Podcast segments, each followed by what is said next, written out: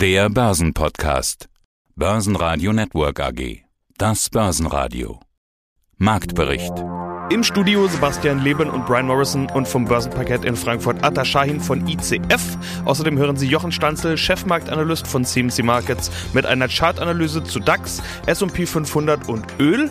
Zur Absicherung und möglicher Korrektur Fondsinitiator Thomas Timmermann von Tim Invest, Andreas Scholz von der DV Euro Finance Group zum Frankfurt Euro Finance Summit, David Hartmann von Tobel zu einer Multi-Aktienanleihe zum Thema nachhaltige Energien und Vermögensverwalter Wolfgang Jutz im Gespräch mit Ex-Fußballprofi Marcel Maltritz zu den Gemeinsamkeiten von Fußball und Börse.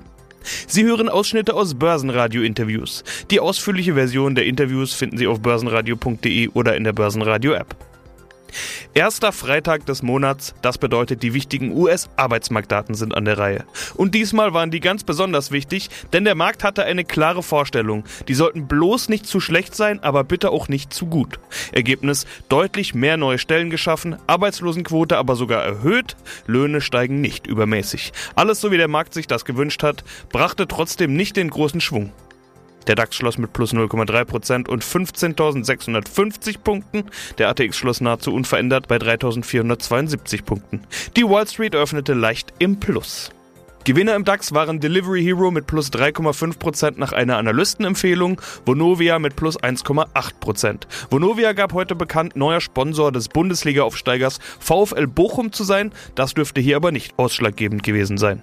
Weitere Gewinner war die Deutsche Post mit plus 0,9%, DAX-Verlierer waren Heidelberg Zement mit minus 1,1%, Deutsche Bank mit minus 1,7% und Schlusslicht Fresenius Medical Care mit minus 2,2%. Ja, hallo, Jochen Stanzel von CMC Markets.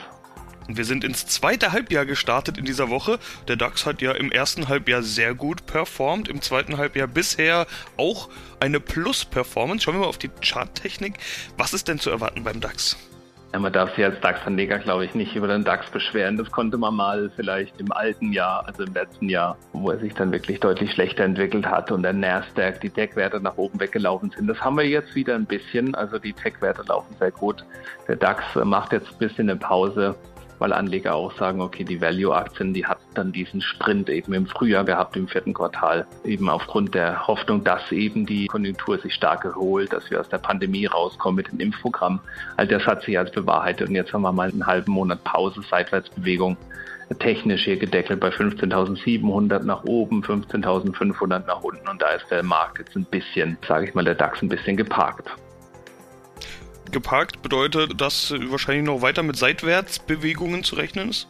Trendlos, ja. Also eine trendlose Phase. Passt auch ganz gut zur Saisonalität. Jetzt der beginnende Juli ist nochmal eigentlich bis Mitte des Monats saisonal betrachtet über die letzten 10 Jahre. Dann doch ein guter Monat könnte das sein. Dann kommen wir aber wirklich in diese Schwäche rein, die eben in diesem Börsensprichwort Sell in May and Go Away auch drinsteckt. Die ist ab Mitte Juli wird es da spannend. Bis in den Oktober hinein. Zum Tag der Arbeit ist dann eigentlich saisonal genau das Tief. Also da könnte ein bisschen ruppiger werden. Was die Themen sein werden, die das begleiten, vielleicht sehen wir es heute Nachmittag im Arbeitsmarktbericht und die straffere Kurs der amerikanischen Geldpolitik. Man wird es sehen. Auf jeden Fall saisonal kommt ein bisschen rauerer Wind ab Mitte des Monats auf uns zu, potenziell. Mein Name ist Atakan Schein. Ich bin hier zuständig für die derivativen Produkte an der Börse Frankfurt. Wir blicken wie immer, wie jede Woche, einmal auf den DAX, auf den Markt. Der deutsche Leitindex befindet sich ja in schwindelerregender Höhe und da fühlt er sich scheinbar in diesem Monat ganz wohl, tendiert da relativ seitwärts. Wie seht ihr denn den deutschen Aktienindex? Brian, du hast es genau richtig gesagt. Wir sind momentan bei etwa 15.650 Punkten. Das ist im Grunde der Stand, wo wir seit 4 Wochen verharren für den Stand, der doch wirklich in schwindelerregenden Höhen ist. Haben wir eigentlich hier sehr, sehr viel zu tun. Das gefällt uns. Umsätze sind bei uns immer sehr gefragt. In der Tat ist es so, dass sich der DAX wohl jetzt momentan nicht so richtig entscheiden, in welche Richtung es gehen soll. Wir haben hier die Inflationsangst. Also was heißt die Angst? Die Inflation ist quasi schon da. Zinsen und Inflationsangst. Wir müssten eigentlich so rein von den alten Börsenregeln her etwas tiefer stehen. Tun wir aber nicht. Ich habe so irgendwie das Gefühl, die Anleger warten auf gute Arbeits- und Wirtschaftsdaten, die wohl auch wirklich kommen sollen und auch können. weil, wie gesagt, die Wirtschaft pustet durch und wird wahrscheinlich relativ stark jetzt kommen. Und wenn man dann sehr gute Zahlen bekommt, dann könnte ich mir vorstellen, dass die da oben verharren, dann weiter kaufen und den DAX nach oben treiben. Es ist ja jetzt Mitte des Jahres, Juli, wir haben gerade die zweite Hälfte angefangen. Wird es denn weiter nach oben gehen? Was meinst du? Da kann ich sehr gerne meine persönliche Meinung abgeben. Mehr oder weniger ist das nicht. Wo haben wir denn gestartet? Wir waren deutlich unter 14.000. Wir sind hier jetzt, sagen wir, fast 2.000 Punkte gelaufen seit Jahresbeginn. Das ist doch schon mal was. Wie ich hier schon angefangen habe, meine persönliche Meinung ist, dass es hier weitergeht. Diese massiven Inflationszahlen und so hat den DAX nicht beeindruckt. Es kommt mir so vor, als wartet der DAX nur auf positive Wirtschaftsdaten, auf das er dann weiter steigen kann.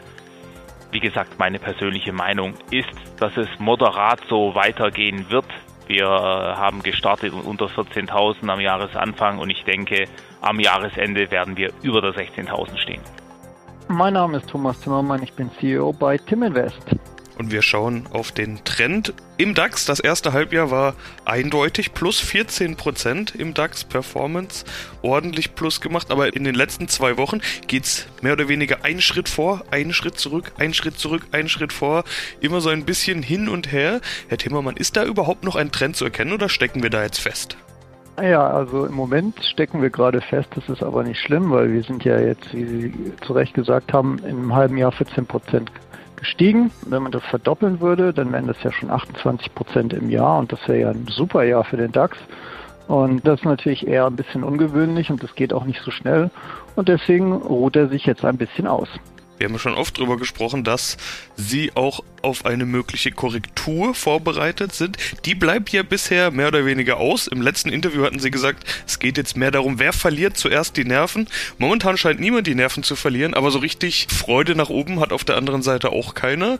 Wann könnte es denn soweit sein, dass die Ersten anfangen, die Nerven zu verlieren? Was für Gründe sehen Sie? Die Gründe sind eigentlich unverändert. An der Geldpolitik, an der lockeren kann sich was ändern, an der Fiskalpolitik, der expansiven kann sich was ändern. Es kann im Zuge des Wahlkampfs Irritationen wegen Steuern geben. Es kann die Delta-Variante plötzlich sich mehr ausbreiten oder noch schlimmer wird, als sie im Moment von den Virologen gesehen wird. Es gibt genug Möglichkeiten, warum der Markt plötzlich unter Druck kommen könnte. Aber was am wahrscheinlichsten ist, dass einfach mal zu Gewinnmitnahmen kommen.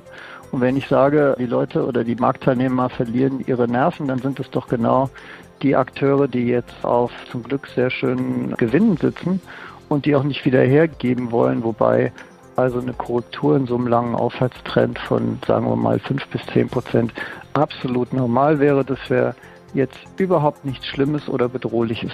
Über Absicherung wurde in den letzten Interviews auch schon häufig gesprochen. Ich will das Thema natürlich nochmal ansprechen. Wie stark sind Sie gerade abgesichert? Voll abgesichert? Ja, im Moment sind wir in der Tat voll abgesichert, aber nicht, weil wir jetzt unmittelbar einen Crash erwarten, sondern ich erwarte schon, dass wir einen Pullback kriegen werden. Ich will dann einfach diesen Pullback nutzen, um mit der vollen Absicherung die Absicherungsstruktur noch ein bisschen zu verbessern, vielleicht unten auch ein paar Optionen zu verkaufen und dadurch die Absicherungskosten insgesamt ein bisschen zu verringern. Aber generell geht es bei dem Fonds schon darum, dass man mit einer Absicherungsstrategie auch Geld verdienen kann. Und das machen wir ja nicht mal ebenso aus dem Blauen heraus, sondern da gibt es eine lange Historie zu. Ich war ja sehr lange bei der Commerzbank und habe dort auch schon viele Produkte betreut. Und eins meiner Lieblingsprodukte war das Ideas-TV-Zertifikat Sicherheit. Das war ein aktiv gematchtes Zertifikat mit der Benchmark 50% DAX, 50% Eurostoxx Performance.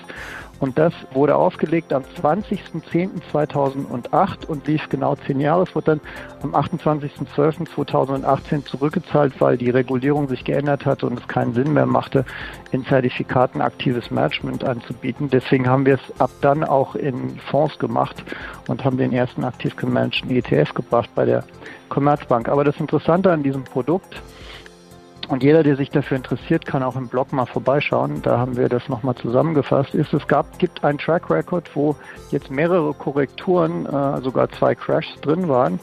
Und da sieht man sehr schön, dass das Zertifikat eigentlich die Direktanlage über die 10 Jahre vollkommen outperformed hat. Ja, die Wall Street ist ganz interessant, weil wir eben den Versuch haben der US-Regierung, das hat Trump schon versucht, die US-Wirtschaft zu dynamisieren, Sie wollen China nicht das Zepter überlassen, sondern selbst eben das hohe Wachstum erreichen.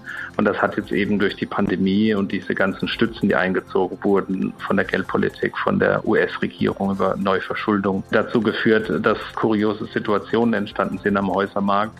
Die Zahlen der verkauften Bestandsimmobilien seit November fallen. Liegt aber nicht daran, dass die Leute nicht mehr kaufen wollen, sondern die finden einfach nichts mehr, weil keine Inserate für Verkaufsimmobilien, also es ist einfach nichts mehr zu finden. Durchschnittliche Dauer für so ein Haus, Inserat, das online ist, sind nur noch 5 Tage in den USA.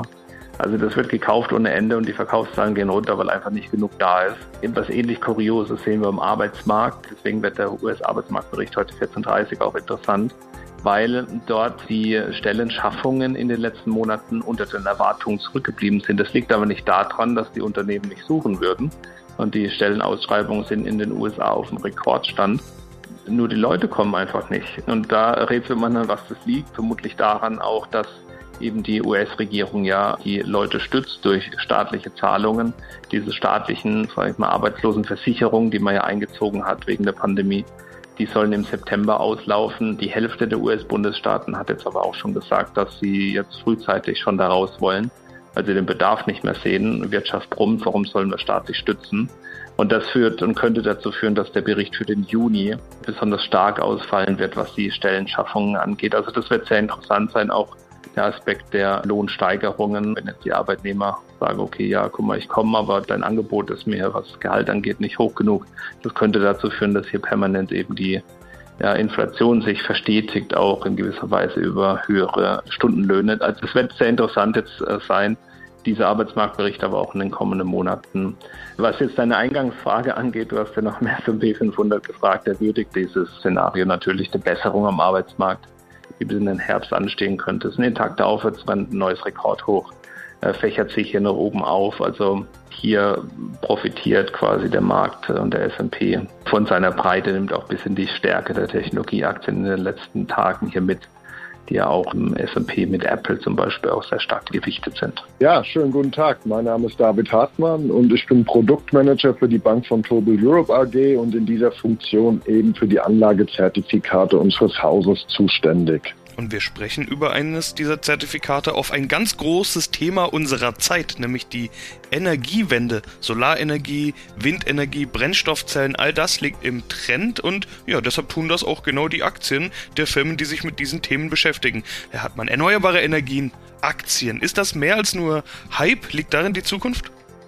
Ja, ist absolut ein Zukunftsthema. Also nachhaltige Energien sind dringend notwendig im Kampf gegen den Klimawandel. Im April diesen Jahres hat auch die EU ambitionierte Ziele für ihre Mitgliedstaaten herausgegeben. Also bis zum Ende des Jahrzehnts soll der CO2-Ausstoß eben in der EU um 55% reduziert werden. Bis ins Jahr 2050 möchte man dann komplett klimaneutral eigentlich agieren. Und sicher ist natürlich, um dieses Ziel zu erreichen, muss man weg von den fossilen Brennstoffen wie Öl und Kohle und hin zu den alternativen Energiequellen wie Wasserstoff oder Wind- und Solarkraft. Und Sie haben jetzt ein Produkt mitgebracht, eine Multi-Aktienanleihe, das diese Themen bündelt. Jeweils einen Vertreter mit dabei. Ballard Power Systems, Nordex, SolarEdge Technologies. Weshalb gerade die? Gehen wir es mal durch. Der Brennstoffzellenvertreter ist Ballard Power. Warum sind die dabei? Ballard Power Systems ist natürlich vor allem deswegen ausgewählt worden, weil es Weltmarktführer in seinem Bereich ist. Es ist ein kanadischer Hersteller von Brennstoffzellen, die hauptsächlich eben in der Personenbeförderung eingesetzt werden. Das Unternehmen, das existiert schon seit 1979. Das heißt, man blickt in den Bereich auch wirklich auf eine langjährige Expertise zurück. Hat die Produkte auch schon im Einsatz. Man beliefert zum Beispiel den belgischen Bushersteller Van Hool.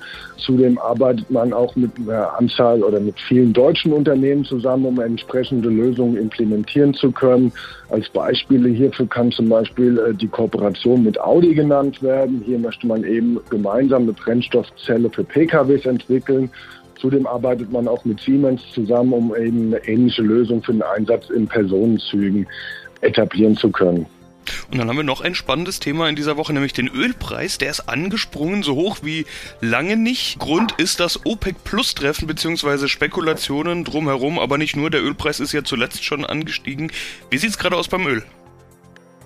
Also Öl ist jetzt über $76, wenn man sich WTI anschaut, angestiegen. Man schaut natürlich jetzt auf die OPEC, erhofft sich dann zumindest ein bisschen eine Anpassung, aber wir dürfen nicht vergessen, dass die OPEC Plus ja mit Russland, Kasachstan, anderen Ländern die Fördermengen wegen der Pandemie um 9,7 Millionen Barrels tiefer ansetzt, als es eigentlich könnte, und das ist schon eine Menge. Und jetzt spricht man über eine Anpassung nach oben von 400.000 Barrels. Ja, also das sind natürlich hier Mengen, wo wir weiterhin davon ausgehen müssen, dass es ein Angebotsdefizit gibt. Mich beschleicht bis in der Verdacht, dass die OPEC Plus und auch Russland hier für die Zeit der tiefen Ölpreise im letzten Jahr jetzt eine Zeit höherer Ölpreise haben möchten, um hier eben Einnahmen wieder wettzumachen. Gut ist das sicherlich für die konjunkturelle Erholung, die jetzt hier immer noch, sage ich mal, bedroht wird durch neue Mutationen und so weiter, nicht unbedingt. Also ich kann mir gut vorstellen, dass ein Ölpreis jenseits der $80 irgendwann beginnt, auch ein Marktthema und DAX-relevant zu werden und hier diese Aufwärtsbewegung vielleicht beginnen könnte zu lähmen. Also man blickt jetzt mit Spannung auf diesen zweiten Verhandlungstag der OPEC. Ja, mein Name ist Andreas Scholz vom Finanzplatz Frankfurt. Wir haben jetzt gerade Montag den Frankfurt Euro Finance Summit organisiert und wir machen hier jeden Freitag den Finanzplatz-Talk vom Finanzplatz Frankfurt. Und in unserem letzten Talk haben wir vorausgeschaut. Diesmal können wir zurückblicken auf den Frankfurt Euro Finance Summit. Letzten Montag 850 Teilnehmer digital, 100 vor Ort. Das ist ja die Besonderheit. Beim letzten Mal hattest du gesagt, ist vielleicht auch ein bisschen sowas wie ein Eisbrecher für den Eventstandort Frankfurt. Top-Prominenz vor Ort, auch darüber hatten wir gesprochen. Paar Dinge, paar Eindrücke habe ich ja von dir schon bekommen. Wie war's? Wie ist dein Fazit? Ja, so richtig tolles hybrides Event. Wir waren wirklich froh, dass wir wieder persönlich zusammenkamen mit 100 Top-Entscheidern, und wir waren auch sehr stolz und sind stolz über die doch sehr gute Teilnehmerzahl. Man spricht ja so ein bisschen von Ermüdung, was die ganzen digitalen Übertragungen anbelangt, aber wir haben wirklich da, glaube ich, ein gutes Bild auch abgegeben. Das war insgesamt ein tolles Event und hoffentlich ein Stück weit ein Eisbrecher. Und ich habe morgens gesagt, hoffentlich sind wir nicht in der Zeitschleife gefangen, denn genau vor einem Jahr hatten wir den Frankfurt Finance Summit ja auch. Das war am 22. Juni, das war kurz nach dem Frühjahrslockdown. Und dann wissen wir, was danach kam. Die zweite Welle kam, die dritte Welle kam und es war vorbei mit den Events. Und so ein bisschen würde ich das Fazit ziehen, wir haben eine Stimmung gehabt, die war so hin und her gerissen zwischen Hoffnung, jetzt sind wir raus, wir sehen hoffentlich bald oder wir erleben bald eine Post-Corona-Welt, und gleichzeitig aber auch, Sebastian, der Sorge vor Delta, dass vielleicht Delta uns doch noch im zweiten Halbjahr einen Strich durch die Rechnung machen kann. Das würde ich mal sagen, beschreibt ganz gut die Stimmungslage.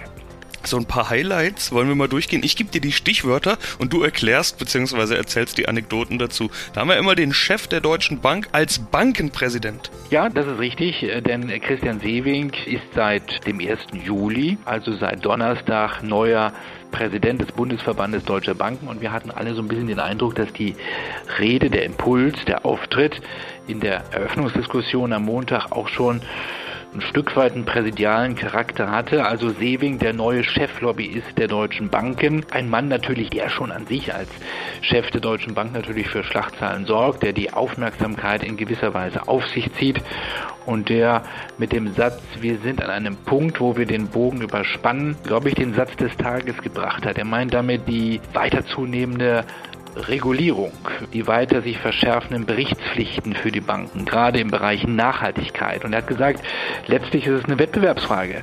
Wir als europäische Banken sind im Wettbewerb mit den Banken in den Vereinigten Staaten. Und jetzt werden die Vorschriften nochmal schärfer. Stichwort Basel IV, Stichwort europäischer Abwicklungsfonds für die Banken. Und da hat Sewing zwar nicht auf den Tisch gehauen, hat aber klare Kante gezeigt. Und doch ein ganz wichtiges Thema war die Kapitalmarktunion. Wir haben eben, Sebastian, weiterhin keinen einheitlichen Kapitalmarkt. Wir haben keinen integrierten Kapitalmarkt. Und das macht es sehr schwierig. Wir sind 27 Kapitalmärkte. Und da in so einem zersplitterten Markt wird es ganz, ganz schwer, so Sewing, dass wir den Green Deal auch finanziert bekommen. Europa braucht einen einheitlichen Kapitalmarkt, damit es stark auftreten kann und damit die Finanzierungen eben auch über den Kapitalmarkt laufen. Das war ein sehr, sehr guter Auftritt. Zum Schluss noch was Philosophisches. Vermögensverwalter Wolfgang Jutz von Credo und Ex-Fußballprofi Marcel Maltritz im Gespräch darüber, wo die Gemeinsamkeiten liegen zwischen Börse und Fußball. Das heißt, nach so einer gravierenden Niederlage, nach einer entscheidenden Niederlage, die vielleicht auch aus einem Turnier rauswirft, den DFB-Pokal beispielsweise gibt's ja auch noch, fühlt man sich dann, als hätte man versagt, oder haben Sie dann eher schnell den Blick nach vorne gerichtet und gesagt, weiter geht's? Nein, oftmals ist es ja so, dass man, gerade wenn Pokalspiele anstehen, dass man 3 Tage später schon wieder aktiv ist im Bundesliga-Alltag, und darum nützt es da auch nichts, lange zu hadern, sondern Fehler zu analysieren und dann schnellstmöglich wieder seine Leistungen abzurufen, um im Bundesliga-Alltag bestehen zu können.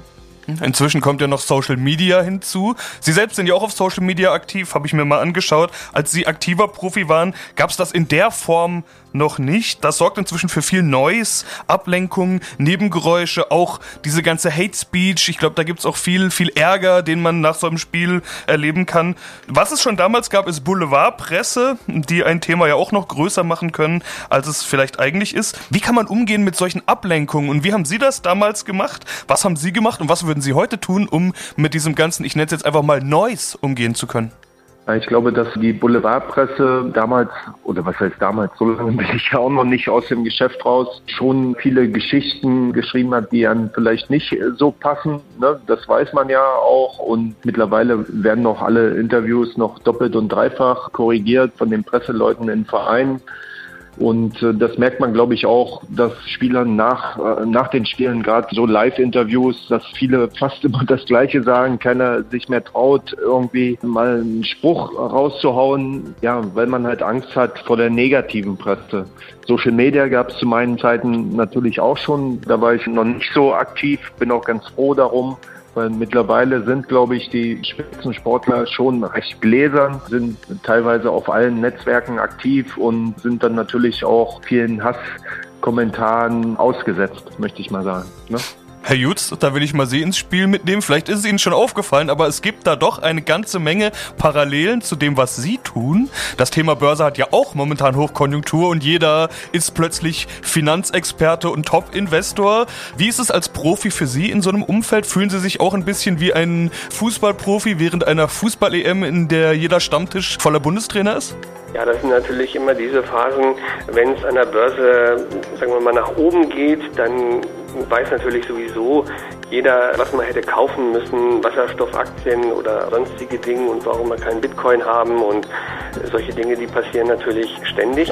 Aber für mich ist es so, ich halte mich vielleicht ähnlich wie beim Fußball täglich fit, weil ich weiß, dass es genau auf diese Situation ankommt, wie zum Beispiel im Frühjahr 2020, als es eben dann wirklich darum geht, in dieser Phase richtig gute Entscheidungen zu treffen, dann eben nicht die Nerven zu verlieren, wenn Corona ausbricht oder der Lockdown kommt, und dann genau eben fit zu sein. Und das gilt, glaube ich, für alle teuer bezahlten Manager. Wenn ein Unternehmen gut läuft, dann weiß es auch jeder alleine. Aber wenn es eben dann diese Krisensituationen gibt oder diese besonderen Momente, dann zeigt sich eben der Unterschied, dann trennt sich die Spreu vom Weizen. Börsenradio Network AG. Marktbericht.